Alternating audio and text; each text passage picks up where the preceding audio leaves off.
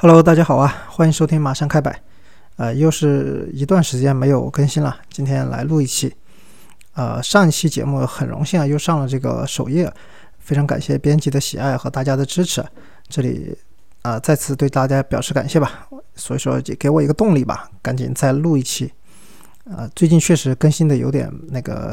不怎么频繁，主要是还是前面一期说的有一些个人的职业上的一些发展。突然多了很多事情吧，可以这么说，所以说更新不是那么勤快，但是一定也会跟下去的。这期开始之前呢，也先来聊一聊一些闲聊的话题吧。以后每期如果有一些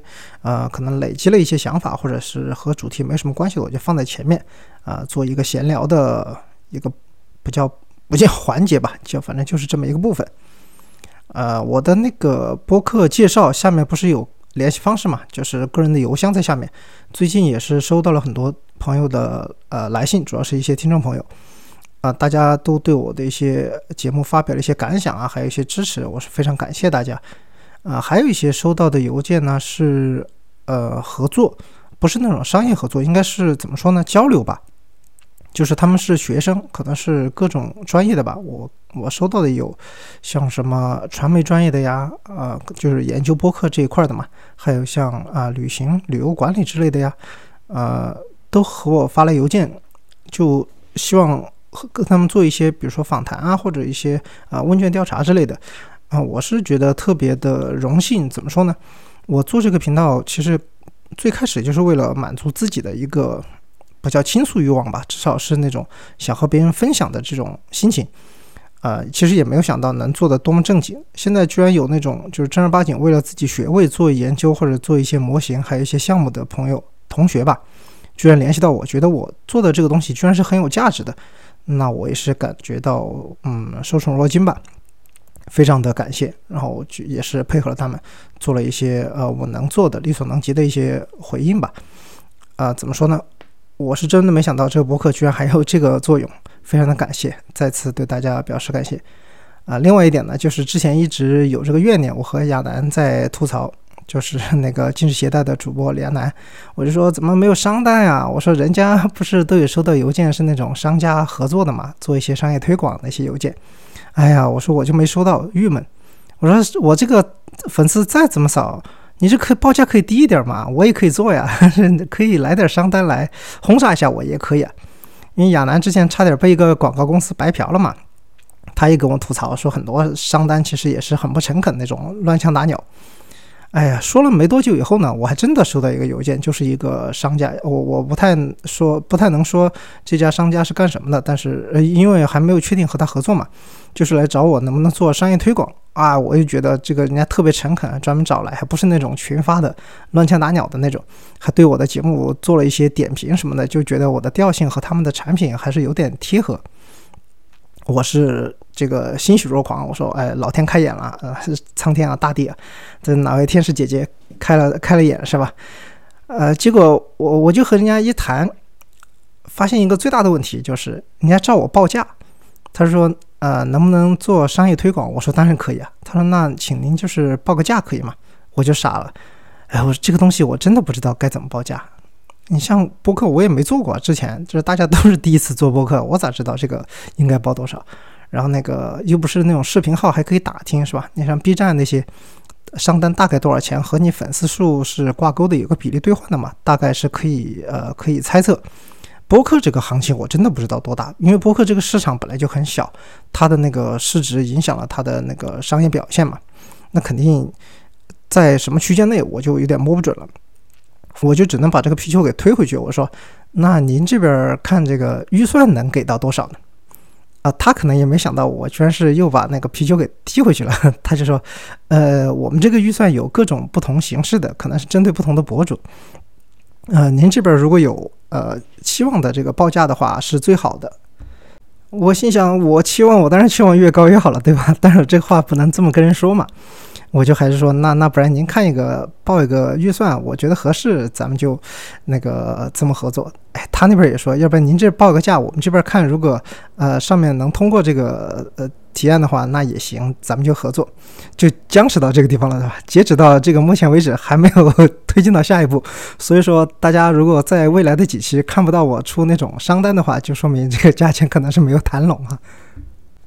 好，闲话先说这么多，就开始进入今天的主题吧。今天这一期是想讲一些国企、中资企业啊，就是有国企也有那种叫什么民企，反正都是中国企业嘛，出海就是到海外去做营业啊，还有做一些做项目发生的一些轶事。轶事表达的其实很书面了，其实口语来说就是一些比较欢乐的、值得吐槽的，还有一些骚操作嘛，比较好玩的，有些也比较怎么说呢，可能灰色有点擦边。这种事情呢，我是因为很多人不在国企工作，或者是不在这种出海的企业工作的话，他们对中资企业在国外的一些发展也好，还有一些经历也好，可能不太熟悉，有些有好奇心吧，因为毕竟是驻外嘛，肯定和在国内工作是有点不一样的。我之前个人在海外的很多游历，其实也是在我在中资企业驻外的过程中实现的。我是想把这块拿出来和大家分享一下，但是我自己的故事呢，可能单调了一些，所以说为了这期节目，我就去问了很多朋友、同学和前同事，就是他们给我提供了很多素材。有前同事，有朋友的同事，有同事的有同学的朋友，反正就是那种我有一个朋友系列。为了保护他们的隐私呢，我会在节目里把这个就是什么公司还有什么地方这个给做一个模糊化的处理，大家就不要太去就强行把它扒出来，是吧？因为有些东西可能不太那么正规，经不得扒。我就说这么吧，就事情都是真的，但是你不要知道在哪儿就行了啊！大家知道有这么一个事情就行。我这里先叠个甲啊，把 buff 叠一下，就大家保护啊。按 B 站的话说，就是把保护打在公屏上啊。这些故事呢，有些我和大家分享，是不是说这些它的内容核心是对的？其实也有那种负面的事情，就是我想提醒大家，这些事情也可能是不对的。但是现在，很多中资企业在国外的管理是越来越正规了。这种事情呢，骚操作呢也是越来越少了啊！大家都是那种合法合规的，在国外做生意、做工程、做项目啊。其实毕竟中资企业出去都是代表中国的形象嘛，这些比以前那种野蛮生长的时代是要好得多了啊。所以这个先叠个甲哦，我先说一下，不是说现在还真普遍啊，以前确实是有这些事情。那么就先进入咱们今天的第一个故事啊。第一个故事呢是发生在非洲。一个法语国家，具体哪个我就不说了，模糊化处理了。它是一个什么故事呢？就是该公司的一个项目经理，他快退休了，就是年纪到了，也不叫退休吧，就是那种不会再长期驻外了那个年龄，就要调回来了嘛。调回来之前呢，他就想在那儿最后一个项目当项目经理，想捞一笔嘛。咱们就通俗的说，当年了，这个事情有点早哈。早在什么时候呢？就是国企在搞精细化管理之前的故事了。什么叫精细化管理呢？我就举个例子啊，就是当然这个体系是非常的大，这个管理体系非常的细节很多啊。我就举一个例子，比如说要铺一段道路，要铺地砖嘛，那一条道路它宽多长，长多少？比如说宽是要20块地砖，长要1000块地砖啊，这个东西你是可以根据图纸啊有规范啊，这可以算出来，对吧？所谓的规范就是一个标准嘛，每一个东西，任何一块都可以拆分成无数个小的标准。那么你这个算出来一共要多少个地砖，你再去采购下这个采购指标，一共就买了，再加一点余量，对吧？可能有一些损坏啊或者什么的，它也不可能多出多少了。像以前那种，比如说需要10万个地砖，我采购个20万个，然后中间10万个收回扣这种事情，以前还是有，但是在精细化管理以后呢，就非常难了，因为那个做这个计划也好，做采购计划还有那个规范那些都是透明的，一定要过这个系统嘛，所以就非常难了。我说的这个故事呢，是在精细化管理之前的事情，所以说是比较野蛮的。这个项目经理呢，就是想通过原材料的这个采购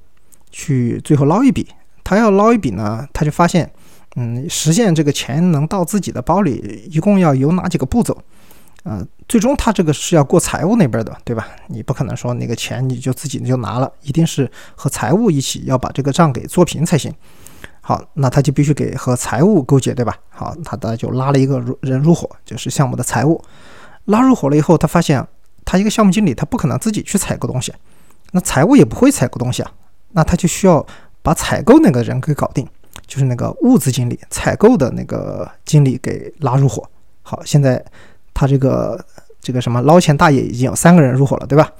好，他要搞定这个采购物资经理呢，东西拉过来要入库呀，就是那个采购的经理，你买回来东西，不管是碎石、沙还是其他东西，你不可能就随便乱堆吧，你一定要入库，你入库就要盘点。那你那个数据作假的话，你瞒不过那个库管的呀，你入库的人你必须得勾结好吧，那又得把那个入库的人给拉进来。好，这又多一个人是那个入伙了，然后发现这帮人都全是中国人嘛，他没有一个懂外语啊。他必须得去通过做阴阳合同也好，去给厂家那个给吃回扣也好，不管哪一种形式，把这个采购原料的这个虚空合同给做出来。他必须得通过商务，因为这些人他都是不会做合同的。那商务很多中资企业在国外的商务都是由翻译给兼职的嘛，就是因为要懂外语才他就当商务嘛。啊，那他就必须得把商务给搞定。但是那个商务呢，最后就卡在这一步了。那个项目经理他不想把这个商务给捞进来，就他不想让他入伙，为什么呢？因为这个翻译小姑娘她是外聘的，我这里解释一下，就是很多国企、中资企业嘛，它其实分就是两种员工组成，一个是本公司的那个正式员工，就是有编制的那种，还有就是外聘的，外聘就是这个项目他给你聘请过来，合同把这个项目做完，你可能就要么解聘，要么就是续约有新的项目。总之，他就和本公司的那种正式员工是有区别的。很多人呢，就是老一辈的管理呢，他是觉得你外聘的就不是我们自己人嘛。那个老的项目经理也是这么想的，他就不想把他那个拉起来入伙，就想抛开他一起，就是自己这帮人一起干，一起干。他怎么做这个合同呢？他就想，那我做一个假合同，假合同得有人签名啊。那个项目经理灵机一动，就说那不然我就冒充那个小姑娘签名吧。反正都是中文字嘛，那个老外他那个看那个合同，看见中国人反写的字应该都差不多，那无所谓吧。好了，到这一步我们来盘点一下，这个项目经理想捞一笔，他这个宏图伟业一共有哪些人参与啊？他自己，财务啊，物资采购经理，还有库管，他把那个翻译给踢出去了嘛，啊，这就已经有4个人了。等他正式开始决定要做这个事情以后，财务一看就害怕了，就说你要捞一笔吧，这个东西是。他是非法的吧，对吧？他肯定是违法的，不仅是违法，也是违反公司规定嘛。这个你肯定是必须得偷偷摸摸的，你这么大张旗鼓的咋整呢？你财务一看你还没开始搞，你都已经有4个人知道你要从公家那边捞东西了，那肯定不行啊。那财务就害怕了，他说你还搞出什么冒充签名这种骚操作？你这个签名老外是能骗，你自己的审计能骗吗？你这个东西审计一下来一看，你弄那个合同就你那个合同，你中国人模仿的再像，你中国人能看出来呀？财务就害怕了，就跟这个项目经理说：“老总，他说你要最后来笔富贵，这个没问题啊，我就当没看见，是吧？我就不参与了，我那份我不要了，你们随便整，反正到我这边我肯定给你过，但是你不要算我那份就行。”然后财务就害怕了啊，他财务害怕了，那这个东西就很难过了呀。你不管前面搞的东西再好，你最后钱是要从财务那里那个做的，你这个项目经理自己也没那个水平，能把这个账给做齐吧？好，然后到这个事情呢，啊，这个就散了嘛，这个班子就散了，那大家就只能做鸟兽散，就没有办法继续搞下去了。但这个事情呢，并不是结局，哎，结局其实有点那个什么 OpenLead 的那种反转的感觉哈。这个事情还真的就搞成了，谁搞成的呢？哎，是那个没有被拉上船的那个翻译小姑娘给搞成了。那个翻译不知道他哪听说了这个事情啊，你从这个地方你也能知道他们这个什么捞钱大爷是多么的不保密，是吧？还没开始搞那个项目上都知道了你们要搞钱了，连翻译他没有被拉入伙的他都知道了，他就去找了这个原料厂，就是卖那些原材料的那个厂，他就给那个厂的采购就谈合同谈回扣，那就直接说给你多少回扣，然后你给我做个什么阴阳合同，然后所有送过来的那个货，就是他当值的那个货，就他签的合同，因为有很多商务嘛，大家都会签合同，很多东西每天不停的在入库，那些原材料就他签合同的那些原材料永远都是晚上，就是晚上下班了以后嘛，就是场地人都很少了，这个时候来入库，而且那个车是一车一车拉起来，除了库管的人，就是物资这边的人，也没有人会真正去盯着数到底来了多少车。就是说我举个例子，比如说他签了100车的合同，其实只来了80车，然后拿5车的钱给到那个商家厂商当回扣，他就可以赚15车嘛，是这个算法是这样的，对吧？但是他这个也要解决一个问题，就是他需要解决入库盘点的问题。哎，发现没有，就是那个库管也是绕不过的。那这个小姑娘只需要搞定库管一个人就行了，对吧？她就不需要库很大嘛，所以她就真的去跟这个库管勾结。那个库管前面还在想，哎，本来我可以跟着项目经理捞一笔的，结果没想到这个摊子就散了，这个班子大家就不搞了，她还有点郁闷。本来想天上掉钱了嘛，哎，结果这个小姑娘一找她，她想，哎，这个钱还是可以挣到，那她就跟小姑娘合伙一起搞了。就搞到最后就变成什么呢？就是小姑娘和库管一起把这个钱挣了，本来这个应该是项目经理捞的，这个没捞到，所以说这个故事还是有一个反转。我听到这个故事的时候还是笑了，我就说你在项目上发生各种事情都是不奇怪的，只要你在那个关键的位置上开动脑筋啊，你总是有利可图。但这个事情本身是不对的哈，所以我不会暴露他们的那个更多的个人信息了。这个也是在很多年以前还没有搞精细化管理以前比较好操作的，现在确实也很困难了。我是强烈谴责这种占公家便宜的这种行为啊！我在这里还是表明我的态度啊，我是坚决反对和谴责的。但这个故事是有这么个故事，所以我和大家分享一下。接下来是第二个故事。第二个故事呢，好巧不巧，它又是一个国企的故事。这是发生在欧洲一个非欧盟国家具体我就不说了，反正是非欧盟国家。这个国家呢，它只有一个唯一的国际机场。大家所有国外去做项目，虽然项目不在这个机场所在的这个城市哈，但是大家去这个国家做项目呢，必须得从这个国际机场给进去。这个公司做项目呢，它开始还没有开始正式大规模开始之前，就前期有很多设备啊，还有一些零件啊，还有那些东西，就是小的就可以人带的，他们就人为携带。因为工人前面要去的没有那么多，他们就让那些工人把很多设备啊，公家的很多设备啊，那些东西给带去。这样的话就占他那个私人的托运额度嘛，就可以少发一点。就是集装箱那些可以后面再发，前面就人先带一些，蚂蚁搬家这样的带过去。但是呢，你知道各国的海关这个还是对这些查得很严的，就是你首先你不能超重，对吧？你两个行李，国内这边呢，反正就是找那种航空公司，要一些团队票嘛，我们的额度可以给的稍微多一点，因为我们团比如说20个人，我2件行李每个人就是40件行李嘛，但是有些人可能其他团呢或者其他那散客可能就1件行李，他就把那行李额给匀出来，可以给到他们，这些可以通过票代来操作。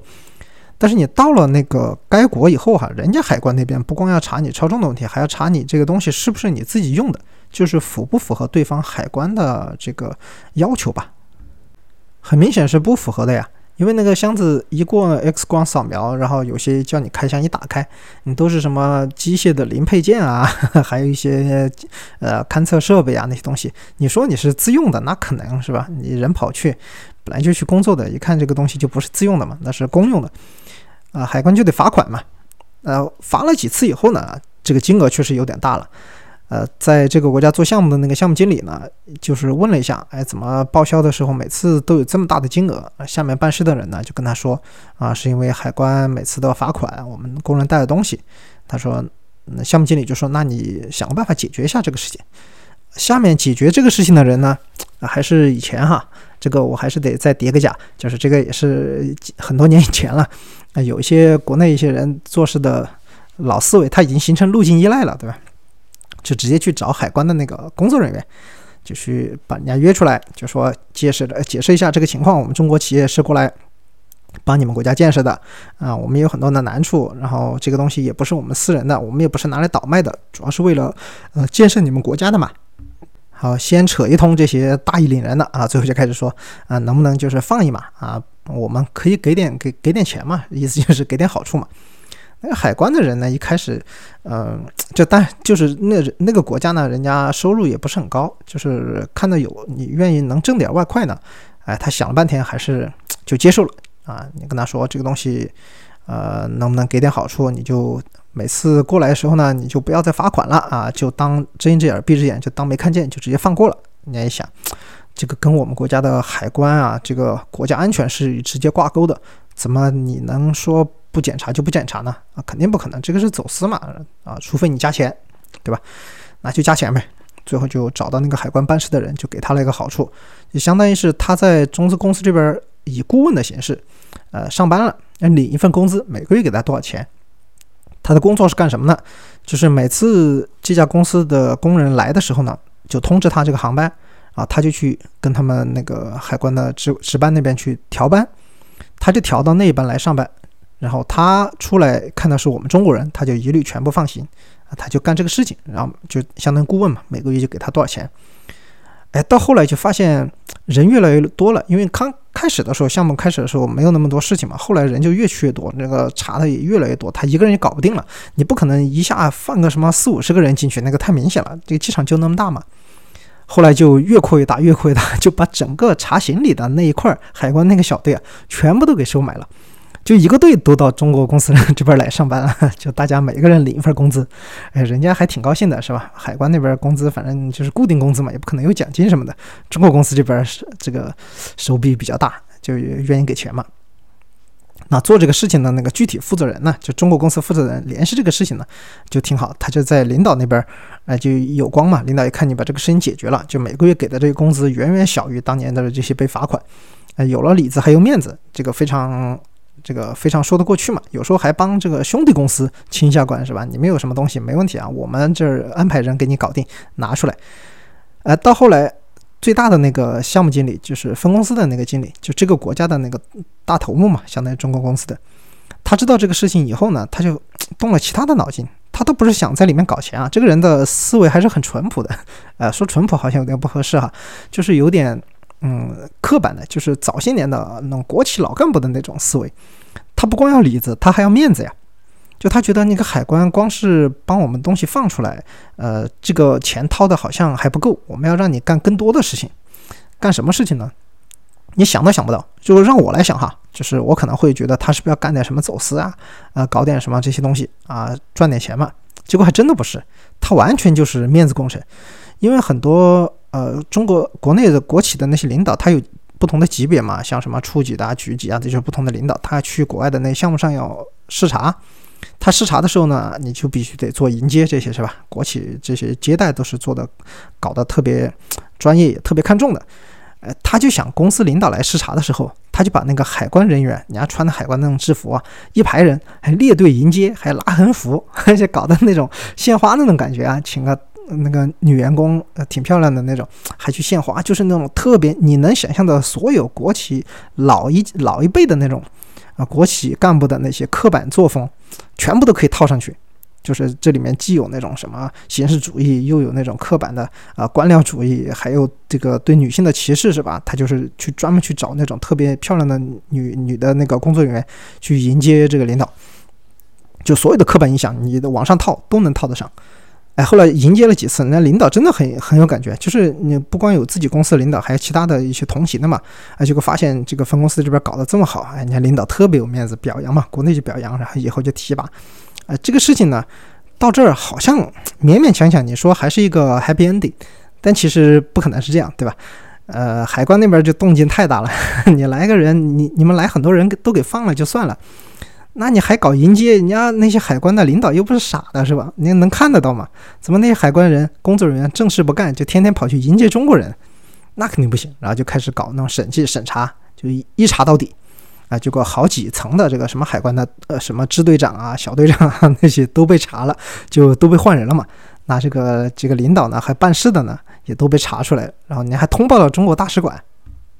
最后这个事情还搞得狼狈收场。那个经商处的，就是主要是管那个联络中国驻外企业的那些一个机构嘛，经商处的那些领导特别生气，觉得这个完全是有损我国家形象，就把这个国企领导还痛骂了一顿。然后从此以后呢，海关的关系就断了，就后面就老老实实的该清关清关。不过后面那个走正规途径的那些集装箱什么也到了，本来就该清关嘛，就只是说从机场走的那个这么一个灰色通道就给断了。这个呢纯粹是怎么说呢，技术含量比较低，但其实最开始的时候还是有点技术含量的，就是你同样是行贿嘛，我们说的直白一点，它这个行为就是行贿的，我是坚决反对和这个抵制这种行为的。我觉得任何事情都要遵守法律，是吧？每个国家的法律都应该遵守。这种行贿的行为是一定受到大家的唾弃。我就是讲给大家批判的，我今天和大家分享就是让大家来批判的。但这个事情本身啊，我就分析它的技术含量。其实刚开始的时候还是有点创意啊，他搞的那种什么领工资这种形式哈，顾问领工资，你挑不出毛病来，对吧？人家下班来兼个职，你也说不出个啥，你还给人家报税呢，对吧？你还是合法收入。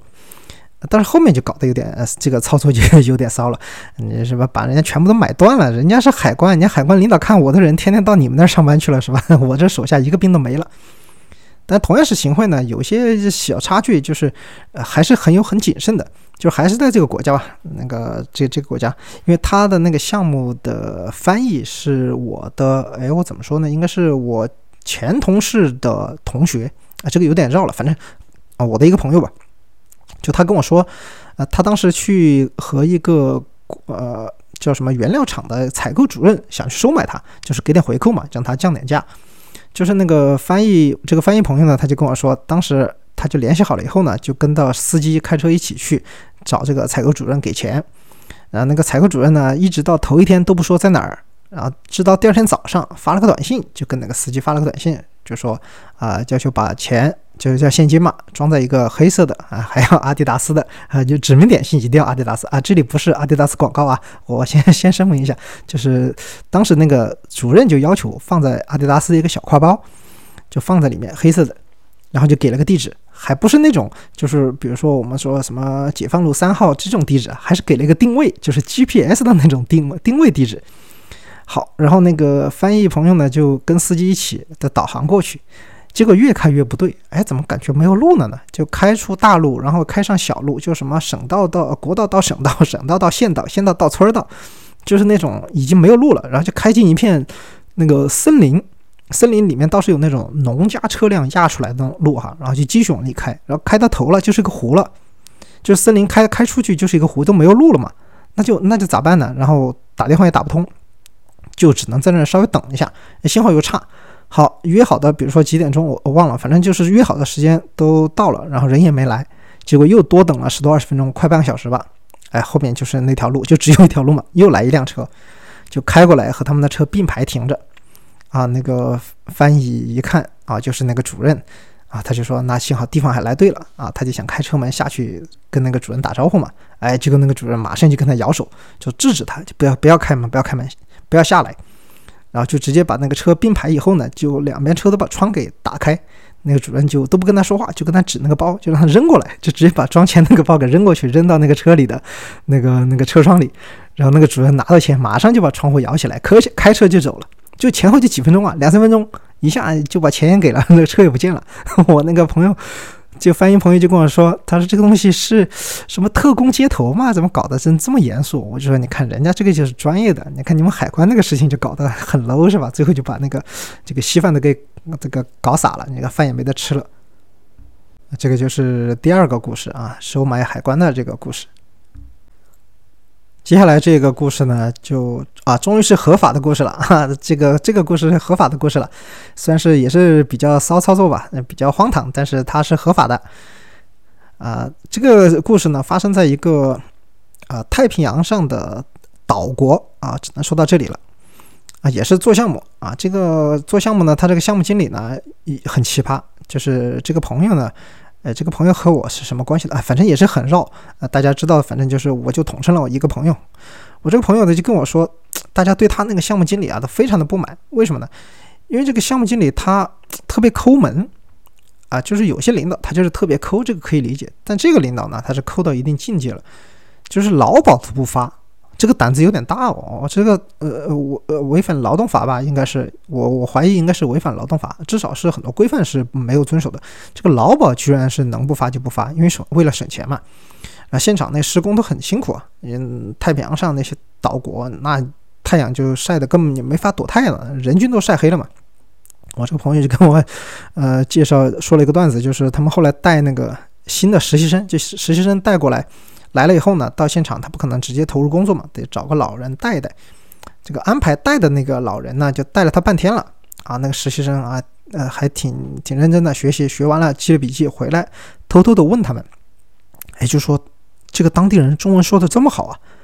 我朋友他们都笑了，其实哪是当地人嘛，都是中国人，中国人晒黑了嘛。这个实习生没见过这么晒得这么黑的，就以为是那个当地人说中文。好，他这个劳保很多帽子啊什么的这些不发，然后搞得很多人就中暑了嘛。那中暑了他就没办法，就他是属于那种你们不抗议，反正我就继续不发啊，你们实在抗议闹得厉害了，那我就发吧。他就是属于这种性格。还有一个呢，就是生活上也是啊，他空调也不发，就房间里不配空调的，因为那个在国外做项目、工程项目那种，很多都是住的就是在工地搭起来的板房，它不可能是像就是在城市里住那种民房嘛，它是搭的板房，那个确实是很热的，对吧？那他空调也不装，他空调就放库房，还有空调他不装，最后也是大家抗议了嘛，实在热的受不了了，你晚上根本睡不着觉，影响休息，第二天施工的效率就很低嘛。那他就拿出来安装呢，他就觉得哎呀，每个房间装一个空调很浪费嘛，那他就要求把板房啊那个中间那个墙那个地方打一个洞。哎，他说打一个洞以后呢连通了嘛，那我一个房间装一个空调啊，两间房都可以用，就想出这么骚的操作。那人家肯定不干，人家好多这抗议嘛，这个叫什么隐私啊，人家有隐私，你怎么能这样给平白两个房间中间是打通的，那肯定不行。还有女生嘛，那女生人家住的一个独立的一个房间，你给人家打通了旁边那些什么不同性别的，那这个生活起来也很不方便啊，人家都有自己的隐私嘛。啊，这里也插入一句啊，说就是工程类项目在国外就是很多，在国内我看讨论哈，就是说是有点这个性别歧视的，这个从招聘上是有这个这么一个特征的，就不太喜欢招女生。因为我没有在国内的这个项目上做过，我做的我都是驻外嘛，啊，我根据我自己的观察呢，国外的项目稍微好一点，因为怎么说呢，就是海外和国内做项目最大的一个区别是，它需要适应当地的语言，它必须得有翻译，而这个翻译呢，学外语的人数里面呢，可能就是女生的比例啊，咱们女生比例稍微高一点，那么他也是会需要招聘到很多女生在现场做一些翻译啊，还有一些内页，就整理一些文件啊。不光你是做商务的，就你还得天天出去跑嘛，谈合同这些的商务，你是需要懂外语的。你在项目里做一些文件给提交给业主的，那也是需要翻译的嘛，对吧？那么很多这种岗位呢，它都是女生还是挺多的。然后给他们提供的住宿啊，也是基本上都是独立的生活空间，就是。虽然板房是拉通的，但是肯定你如果是有女生，那肯定是女生单独一人间、两人间，或者是你在这个区域，比如说一头一尾，那只有女生，就不会在中间给你混着来，就基本上还是比较照顾女生的。相对来说，比国内的这个情况稍微好一点。反正在应聘工程项目，如果是做海外项目的话，你是女生，如果是学外语这块的话，还是比纯粹的在国内做项目的一些女生啊，比较容易找到工作一点。啊，我不是说这个倾向于找男生这种现象是不存在的，只是说它这个比例比那种纯做国内项目的要稍微低一点，就是对女性求职者的怎么说呢，这个需求会高一些。那么又说回这个岛国的项目上来，那人家女生本来一个人住一间的，你现在非要给人家打通是吧？旁边你也不知道住的谁，那肯定不行啊。那又抗议不行，最后就变成一个人一个房间一个空调吧。最后就还是这样，所以你说这个事情呢，他就搞得很无语。你一开始这样不就完了吧？但是他就是抱着那种侥幸心理嘛，万一你们受得了，万一你们不闹呢，他就省钱了。关键是我也不知道他省到哪儿了，这个空调本来就买了嘛，你空调又不是没买，他早就买了，已经采购了，放在那个库房里的，他不发，所以他那个思路我是不太能知道是为啥。然后他把那个参标也定得很低。就是驻外的项目呢，大家参标一般是这样，就是员工一个人是一个月核算出来的参标，根据这个国家的怎么说呢，收入不叫收入吧，消费水平定一个参标，比如说以美金为单位嘛，一般都是这种统一方便记账。每个员工是多少，一般是会定的比较上浮，就是肯定是花不完的，就吃不完以后呢，这个钱是会余下的钱是不会滚到下个月，就是这个我这么说吧，就是我知道的哈情况是这样，也有可能很多是会滚入到下个月的那个伙食标准里的，这个不一定，这个得看每家公司。我知道的大部分是不会滚到下一个部分去，就这个月没花完呢，他就以那个伙食费结余的形式就发给员工当零花钱，因为再给那个海外员工哈，就是那种施工的人员、基层人员的话，你再给他包吃包住，他也得有自己的消费嘛，对吧？有些他买包烟啊，或者是我玩点什么，有些可能打麻将什么的，他也是需要钱的嘛。那他就是会把伙食费结余当一个零花钱发给他。但也有些私企，我知道的，像一些通讯，还有一些科技企业，他们是把餐标定得很高，你吃不完就吃不完，他就反正也不会发，但是他就是把那个餐标让你一定会吃饱吃好的那种，所以大家都是食堂都是那种什么贵吃什么。我以前还跑到人家那些科技企业、通信企业的那些食堂去蹭饭嘛，就他们吃的挺好的。好，然后说回到这个公司，这个项目经理呢，他把餐标定得很低，大家基本上都吃不够。吃不够呢，就那你伙食费都花不够，肯定就没有结余嘛。你没有结余，那员工很多时候想要吃好一点的，他还得自己做饭。那自己做饭呢，他就是这样，他就把那个东西发给你，比如说一些调料啊、酱油啊、老干妈呀，反正这些他发那些东西给你，倒是不要钱，但是呢，他把这些钱是算在伙食费的里面的。就是说，人家员工有时候宁愿我要吃东西啊，你发这个东西给我，我还得自己开火啊、煮饭啊什么的，这个倒不是说什么要花多少钱，关键是时间啊。人家下班了，你还得自己做饭，人家肯定也不爽嘛。那的就是他就是这种形式，就是克扣，也不叫克扣，因为那个钱没有到他自己的兜里。他包括他发的一些酱油什么的，采购周期很长，也看到手了也是有过期的。我那个朋友就跟他说：“你看，这个东西好像不对吧？”他算了一下日期，已经过期了呀。那个项目经理拿过去一看，他说：“哎呀，没事，你看这个是密封的嘛，而且过期也没有多久。”他说：“这个东西一般没事的。”你看，就到这种程度啊！不光是抠，然后他的那个安全意识也差。前面说了，你看很多劳保那些不罚也就算了，他对那个伤病的那些评估啊，也是完全的，就是怎么说呢，非常的不合理。有一个工人他就摔伤了嘛，从高处摔下来，但他没有伤及性命的那种，但是把肋骨给摔伤了。肋骨摔伤了以后呢，当地就送到医院去嘛。当地医院就建议你们这个就静养，反正也没事儿，就静养就行了。员工不是领导也觉得就这样挺好，反正就天天躺着吧，这样也不用花钱。你要去住院啊、治病啊那些要花钱嘛，他这样的话就不用花钱。但是其他人就觉得不行，这个东西不能大意，你这个肋骨受伤，你万一影响到肺啊或者其他的那些脏器啊，那肯定不行，就觉得不能大意。因为当地的医疗怎么说，那就太平洋那些岛国，那他的医疗基本上也就是巫医的水平啊，你说他是兽医都抬举他了，那就是基本上就是巫医，那不行，就最后就强烈要求那个工人自己也是强烈要求，最后就赶紧送回国了嘛。送回国就送到广州那边找了个医院，就当时马上就检查完了就做手术，最后反正2周就好了。所以你看这个，他如果一直拖在那个岛国哈，在那静养，你不知道养多久，还不一定能好。万一落下什么病根啊，那后半辈子很麻烦嘛。这个大家出去工作挣钱，身体健康还是放在第一位的，大家都不想是透支这个生命去挣这个钱嘛。关键也没多少啊，这个项目经理他很抠啊，因为这个项目经理这个领导他是国内那种。国内做项目包工头出身的，他不是那种叫什么，就是正规的国有企业的领导序列里培养出来的那种项目经理。这里要解释一下，就前面不是说了有那个本地就是本公司员工和外聘的那个区别嘛？这个项目经理就是外聘的，因为有些这种小项目，他也不需要就是公司派一个自己的人去，他就是一个外聘的也可以，就他也足够了，因为他有施工经验嘛。这个很多时候呢，都是一些亲戚的领导不是什么亲戚的领导，领导的亲戚，他就送到海外去做项目挣点钱嘛。但是呢，他的那个思维呢，还是包工头的那些思维，他就觉得这个事情整个是一个盘子，那省下来的钱呢，都是自己的利润啊。这个就和国企的风格就完全不能调和了嘛。你的国企除了是要追求利润，你还得有很多，包括像社会责任啊，很多东西是要承担的，你不能是完全是抠成本，那肯定不行的。所以再加上下面那个矛盾也很突出了嘛，你这么抠，那下面的人肯定不会给你干活。所以这个项目经理干了没多久就回国了，我们朋友说这个换了一个公司自己的那个年轻一点的，就是储备干部的那种项目经理过来做，哎，这还搞得挺好。因为凡是讲规范嘛，你的有一就是一，二就是二，是吧？你都有规范，那大家就是干得也很愉快，相处得也不错。所以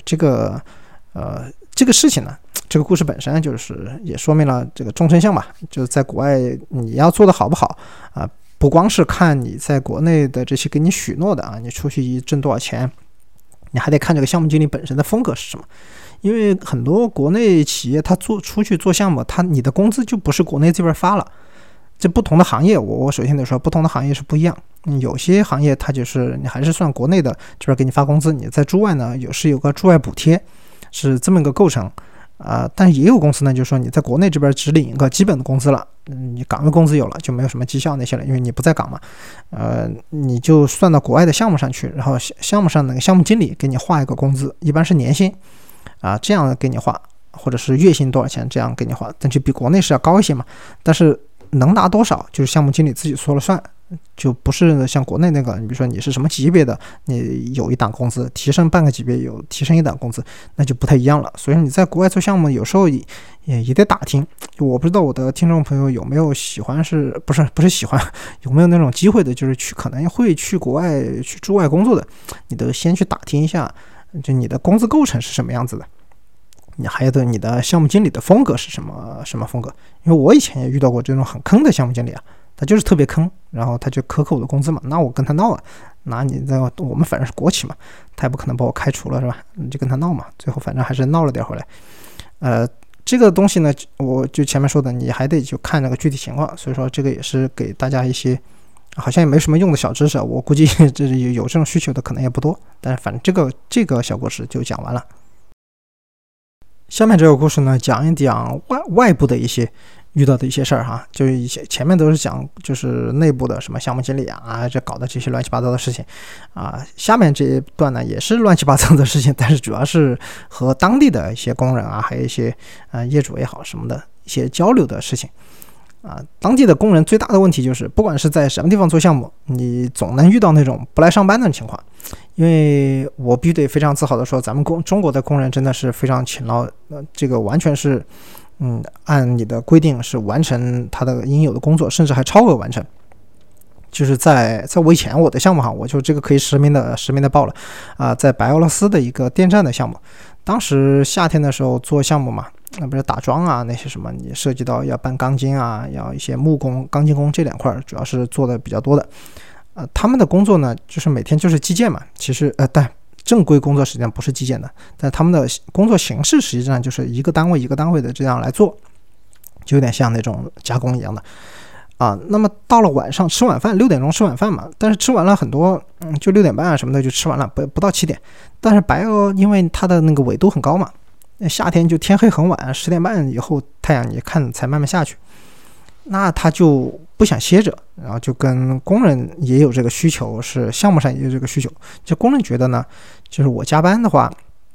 我可以多挣点钱嘛，因为除了正规的那个工作时间你是领的那个工资以外，你加班的话就给你算计件，你一件多少钱。那个大家出来打工就是为了挣钱嘛，他这样挣得多一点，他其实也是挺愿意的。然后公司这边呢也很愿意，就是你如果晚上加班的话，那其实这个进度就大大的往前。提前了嘛，他如果从7点干到比如说9点半，那多干了2个半小时的话，那相当于就是一个小半天嘛，那你相当于一个上午就多干出了一个上午，那这个进度是会大大提前的。最后一计价的话，也是这个钱是远胜于他给出来的这些加班费啊，还有一些计件的工资，双方这个是一拍即合。所以说咱们中国的工人呢，真的是就是出来是特别勤劳勇敢，那在遇到那种劳保啊什么待遇都做得特别好的公司的时候，是非常的幸福，双方都是很幸运的事情，就是属于双赢嘛。但是也有那种很坑的哈，就是有些民营企业，我是不点名了，就跑出去就拖欠农民工工资的。你说你在国内拖欠这个都已经拖欠成风了，你跑到国外还这样拖欠，人家就跑到大使馆去闹了，那你告的你影响就特别坏了。你不光是这个咱们中国人自己内部把这个违法的事情，这个你克扣工资肯定是违反劳动法的嘛，你违法的事实就跑到闹到国外去了啊，友邦奸诈啊！但这个开个玩笑了，不叫友邦奸诈，只是说这个我是谴责这些不遵守劳动法的这些公司，你在国内丢人，你跑国外去也丢人，这不太对哈。当然就是咱们中国工人这么勤劳，其他的当地工人真不一定啊，不是真不一定，是一定不啊。比如说各个地方他都有很多不来上班的各种理由啊，就找理由，反正就不来了，就莫名其妙，你是不能理解的。你除了打工怎么能想不干就不干了呢？但人家真的可以。比如在欧洲的一些国家吧，一些南欧啊、东欧啊都遇到过。那特别是东欧，我们在白俄最经常遇到，早上就没人来上班了，是干啥呢？就是喝醉了。那白俄人嘛，就喝伏特加嘛，头天晚上喝酒，喝酒了，第二天就没醒过来，然后就在家里睡到中午，然后上午就没来上班的这种太多了。就经常早上一点名，怎么外国劳工都不到不齐呢？就永远不齐，因为我们有些班组啊，他比如说那种力工，就是那种出力气的那种工人啊，就白俄那种大汉，就搬个水泥啊、扛个木头啊那些，就是干这种事情的。那纯体力活嘛，他一上午怎么就没人了？一打听中午来了，就是喝醉了还没醒。还有一个呢，我认识的一个还特别，你说他敬业吧，他早上还喝酒，他喝了酒了跑来上班，你说他不敬业吧，他还坚决不迟到，这个事情我还觉得哭笑不得。就是他早上喝了酒跑来上班，然后那个领班呢就看你怎么醉醺醺的，然后因为施工安全的关系嘛，你肯定不可能让他上班的，这个是过不了安全管理的嘛，就把他就辞退了，因为那个规定还是很严的嘛，因为你酒醉施工这个是完全特别影响安全的。你在国企，在任何企业应该说，这安全施工是第一要务，那就把他辞退了，那很委屈啊，那跑那哭。我们就问他最后是什么情况，搞清楚了，就是他头天晚上喝酒喝多了，什么 party 之类的，反正喝了大酒。第二天早上想到还要上班呢，就是要帮中国公司要干活啊，到工地上来啊，就早上就赶紧再喝点啤酒就解酒嘛。人家特别敬业，绝对不耽误工作啊！就早上喝点啤酒就来上班了。那本来昨天就喝了一碗大酒，早上又喝了啤酒，那就是一脸醉醺醺的就跑来上班了。但他觉得他很清醒啊，他觉得他们那人都这样啊，头天喝多了，第二天早上喝点啤酒就好了。但是不行，这个肯定过不了咱们中国公司的安全管理规范的，就只能辞退了，含泪辞退啊。但后来过了半年，人家表现的不错啊，后来又回来了嘛，反正也还是给当地解决就业。这个是东欧的工人啊，他喝酒不来上班。南美的工人呢，最大的问题是工会的罢工，可能其他大洲的也有，但是我自己遇到过的就是在南美委内瑞拉那边的工会罢工。你这个一看还不是一两个不来啊，全部都不来了。我说这么今天上班一个老委都没有，一问中国工人就说早上没来上班吗？中国工人说一个都没看见，又去打听哪儿了，跑哪儿去了，又去问那个工会联络的，工会说我们现在正式通知你，今天罢工了。我想这个罢工，但你工会你是有罢工的权利的，这个我们肯定尊重。你是不是得发个什么提前告知啊？哪有什么今天罢工，我今天早上才说，他甚至早上都没有跟我说，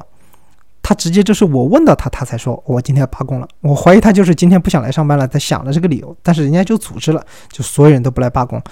这南美的很多工会，特别是一些有左翼传统的国家，他那个工会势力很大。你说他还不是那种传统的那种为了工人利益的那种工会，他其实很多就是为了工会头子啊，自己的那些大头目，为了他们谋取一些利益，和中资公司这边谈判，然后给他们一些好处啊，反正就干这个事情，其实是一种靠罢工来勒索。但下面那人不知道嘛，那可能他们比如说拿了100的好处，可能拿个10块出来，分给下面那些也有可能，反正就是，下面都听他们哄嘛，而且一般都是一个村的。他们那边的工会其实和我们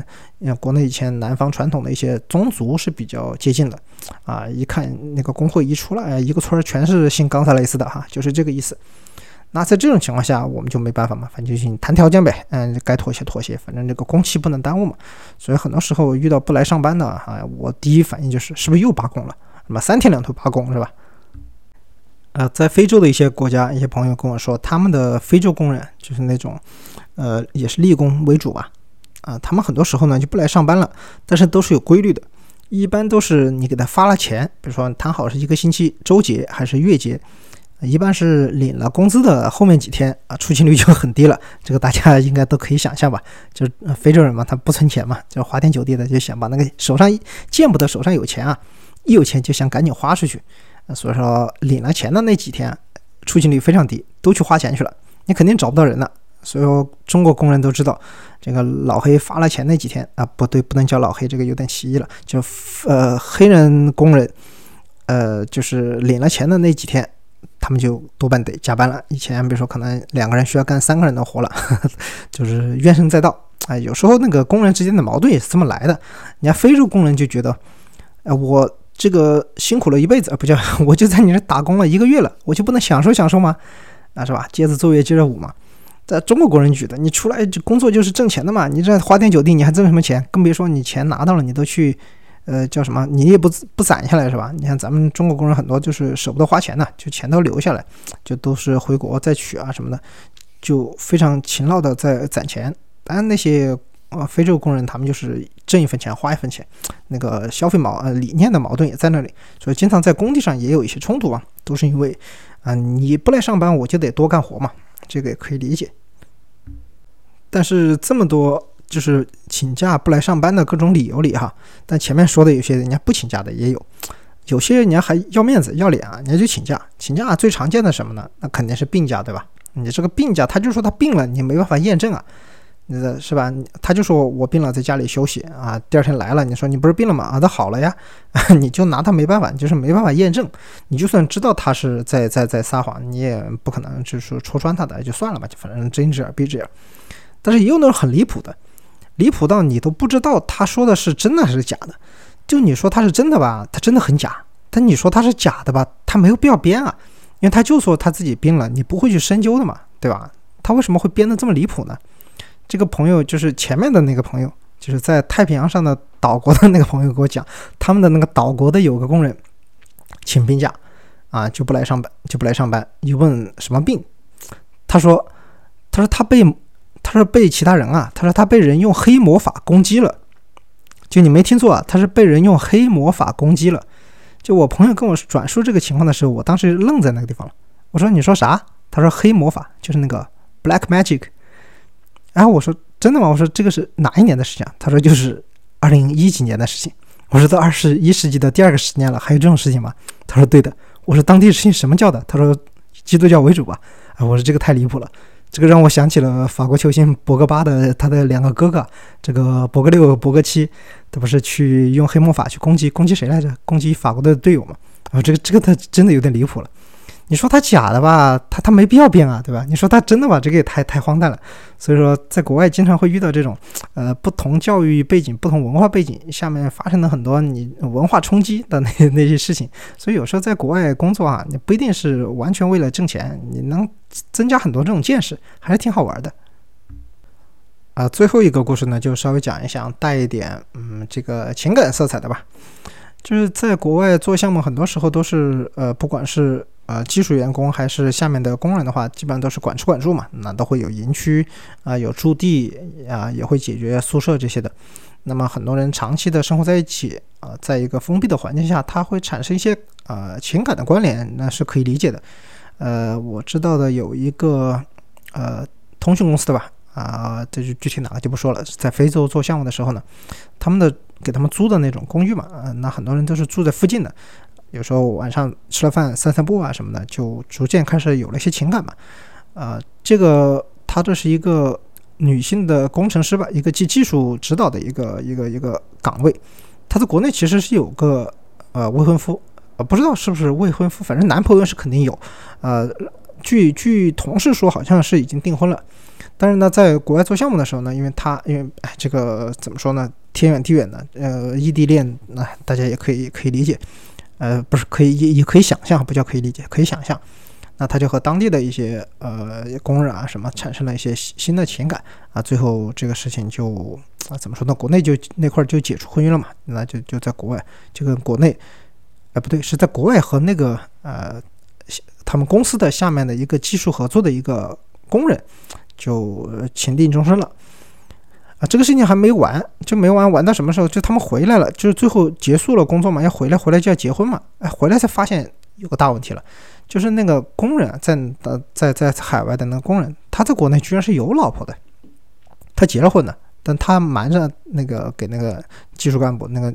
女孩就说他是单身嘛，他是说单身还是说离婚了，还是老婆去世了我忘了，反正就是最后发现在国内这边没离婚嘛。拿这个事情闹到公司去啊，闹到什么反正因为那个女生可能觉得在海外的这个男的工人是一个比较好的托付嘛，因为他们天天相处在一起，情感也比较深厚，然后那个和以前的那个男朋友是异地恋嘛，那这个事情就最后就闹得很不好看。这个东西当然那个男的工人这个存在一个欺骗非常严重的这个行为，搞得最后也是被开除了，这个公司就再不会录用他了，你这个就完全上道德上的污点嘛。而且你如果真的是这个也说，我感觉不光是道德上吧，是不是法律上也涉及重婚了呀，事实婚姻嘛，他不是和那女的已经同居了嘛，如果同居的话是不是也涉及叫这个事实婚姻啊？我觉得我虽然对这块法律不太了解，但是我觉得它这肯定不光是道德上的问题。就同样这种事情啊，在海外的很多不同项目的海外的公司都是挺多的，就是我不能说它是很正常的，但它是非常肯定不少，这个数量是不少的。因为就是我前面说的这个存在一个比较封闭环境下的大家一个情感的寄托，其实是一个虚假的情感投射，它并不一定是真爱，但是它并不一定全是真爱，它肯定有真爱的，那绝对有，它肯定很多，也有很多它不是，它是一个情感上的投射，一个幻觉而已，他觉得我们俩天天日夜相处还挺投合的嘛。好我知道的另外一家公司呢，他是在国外呢，他自己在国内有老婆有孩子，他还跑到国外去找了个女的留学生。那国家留学生呢，他想就是说毕业以后我就给你招进来我们这家中国公司国企嘛，就是来我们这边工作啊，你工作几年以后呢，我给你弄回国，然后给你转正，你现在国企有份工作了嘛。那个女生挺单纯的嘛，你刚毕业的小姑娘哪知道这些嘛，就信了，其实更不可能那么简单的，你是一个外聘进来的，你在国外的项目外聘进来的，你弄回国内，你又没有他的那个岗位，他学小语种的那个国家嘛，你学外语的，那你回去哪有你的岗位呢？然后你更不要说转正的事情了。其实我知道这个事情以后呢，我就第一意识到这个东西就是不靠谱，完全那个男生就是那个男的就在骗他嘛。就果然反正俩就在那边项目上谈恋爱了嘛，谈恋爱出双入对的还。国内这边呢，因为不知道嘛，他老婆那些隔得天远地远的。后来他回国这边休假嘛，听说是那个女生她想给他一个惊喜，就也偷偷回国了。回国了以后呢，还把他的父母也叫上了，就跑到那个男的这家公司所在的那个城市呢，想去给他个惊喜，就说两边父母见一见，就说是不是把这个事情给定了。因为他回国以后跟他爸妈讲嘛，就说在那个国家遇到一个中国公司的人还挺好，就想和他长期发展嘛，看是不是那家长呢觉得女孩如果看上了也挺好，就跟他就同意了，就带他到那个城市去啊，就约出来见一见，然后就是看人是不是靠谱，如果可以的话，就把这个事情给定了。就把那个男的给吓坏了嘛，那这个事情咋整？最后反正也戳穿了，这个好死不死呢，这个事情很麻烦。那个女孩家里呢，也是叠了 buff 的。那女孩既是少数民族，又是这个，她是武警的还是部队的呀？反正不是军队，就是武警的。这个东西你就很麻烦，你这个纯粹是有涉嫌在骗婚了是吧？你口口声声的说这种。我没有老婆，我就是爱你一辈子啊，反正就是搞这种事情啊，特别恶心。这种事情就真的不少见，就是仗着自己，我也不知道他仗着什么，因为我自己从我个人来说，我没有把这个国企员工这个事情就是当什么中字头企业的什么员工这个很当回事，这个完全不是我的身份的加成嘛。这个东西怎么能当一个就是很能拿得出手的一个资质呢？拿去骗人啊，或者是干啥？你说骗钱，这个还存在一个骗色嘛？那肯定是你道德上有巨大的这个超级巨大低级的这个道德品质，那肯定不行。最后就闹得很大，然后男的最后怎么处理的我忘了，反正也肯定那边女生家庭还是很强势的，最后肯定是没有什么好的结果。但这种事情呢，我们听来觉得还是有点唏嘘，所以我也是觉得如果有在国外我的听众，我知道，因为我收到一个邮件是国外的留学生的一个朋友，一个听众听我节目的跟我发了邮件，和我分享一些他的一些看法什么的之类的，所以我知道也有在海外的朋友听我的这个节目。如果你是在海外工作也好学习也好，那你接触到这些中资企业还有这种就特别把公司的身份当做自己的身份加成来吹嘘的人，我觉得我个人建议是可以擦亮一下你的眼睛，就是他把平台就是当自己的本事一样那儿吹嘘，叫什么中字头的企业和你有什么关系嘛，是吧？你又不是那个什么部级的什么局级的这些处级的，你就是个小喽啰，你跑出来干活而已嘛。吹得这么厉害，跑去哄那种，一般是哄那种涉世不深的，一般就是大学生啊或者那小姑娘，就去骗他们嘛，就骗财骗色的，就干这种事情，非常龌龊。我对这个事情也是特别的批判。如果前面那些事情有些还带点涉嫌违法啊，这个事情完全就是在一个道德的层面，你没法用那个法律的东西去规范它，但是在道德上我们是必须得批判的。我也是提醒一下吧，万一大家遇到这种情况，是可以擦亮自己的眼睛。不知不觉也录了快1个小时了吧？有1个小时了。这期就基本上不剪了嘛，这期没什么东西好剪的，就一口气就说下来了。本期节目的内容差不多就到这里，但是我最后也想说一下哈，就是咱们中资企业在国外现在是做的是挺好的，出海的这个东西也是越来越多，也是响应了国家这个走出去的这个号召嘛，还有包括一带一路的这个倡议。其实很多也是代表咱们国家正面的形象的不是因为我吐槽了几个说了几个骚操作这些比较乱的这种乱象，就是所有的中资企业，不管是国企还是民企，都是这样的完全不是这样的哈。大家也不要因为我这个节目对中资公司起一些什么不好的印象或者有些那也没有必要这样咱们就吐槽就吐槽，讲故事就讲故事图一乐听我的就图一乐，是吧？我懂个屁的中资企业虽然我在那儿干了8、9年，但是我是一窍不通，你就可以当我完全不懂如果这里面你发现你的公司也有这种情况也请不要对号入座我也没有说在做公司不好的情况，就你自己想批判也批判一下你觉得想吐槽也可以吐槽一下，想在评论区和我交流也可以交流一下另外就最后再呼吁一下各大商家我是非常愿意开放这个商业合作的大家什么软广什么都可以做大家尽管来给我发邮件联系一下能做都做，这个多少钱都做完全没问题非常感谢大家对这一期节目的收听嘛，那么咱们下期再见。下期什么时候来着？这个月争取再来一期吗？主要是最近这工作确实有点忙，实在是有点不好意思。等工作进入正轨以后，我肯定还是会分享更多的精彩的节目，比较精彩吧，更多有意思的话题和大家聊了，还有一些连线和一些嘉宾，我这堆了很多了，好多人想连线，现在都还没有，其大纲都有了，但是没有时间不好意思，这里再给大家说一声抱歉。那么这期就先这样吧咱们下期再见。 All my bags are packed, I'm ready to go. I'm standing here outside your door. I hate to wake you up to say goodbye, but the dawn is breaking, it's early morn. The taxi's waiting, he's blown his horn.Already I'm so lonesome I could die. So kiss me and smile for me, tell me that you'll wait for me, hold me like you'll never let me go. 'Cause I'm leaving on a jet plane, don't know when I'll be back.Babe, I hate to go.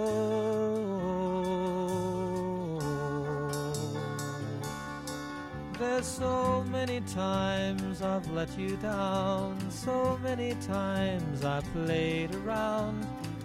I tell you now, they don't mean a thing. Every place I go, I'll think of you.Every song I sing, I'll sing for you. When I come back, I'll bring your wedding ring. So kiss me and smile for me, tell me that you'll wait for me, hold me like you'll never let me go.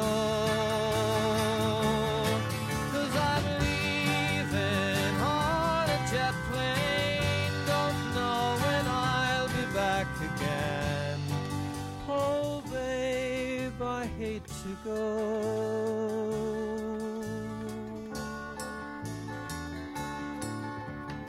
Now the time has come to leave you. One more time, let me kiss you. Then close your eyes and I'll be on my way. Dream about the days to come when I won't have to leave alone. about the times I won't have to say. Kiss me and smile for me. Tell me that you'll wait for me. Hold me like you'll never let me go. 'Cause I'm leaving on a jet plane. Don't know when I'll be back again. Oh babe, I hate to go. I'm leaving on a jet plane. Don't know when I'll be back again. Oh babe, I hate to go.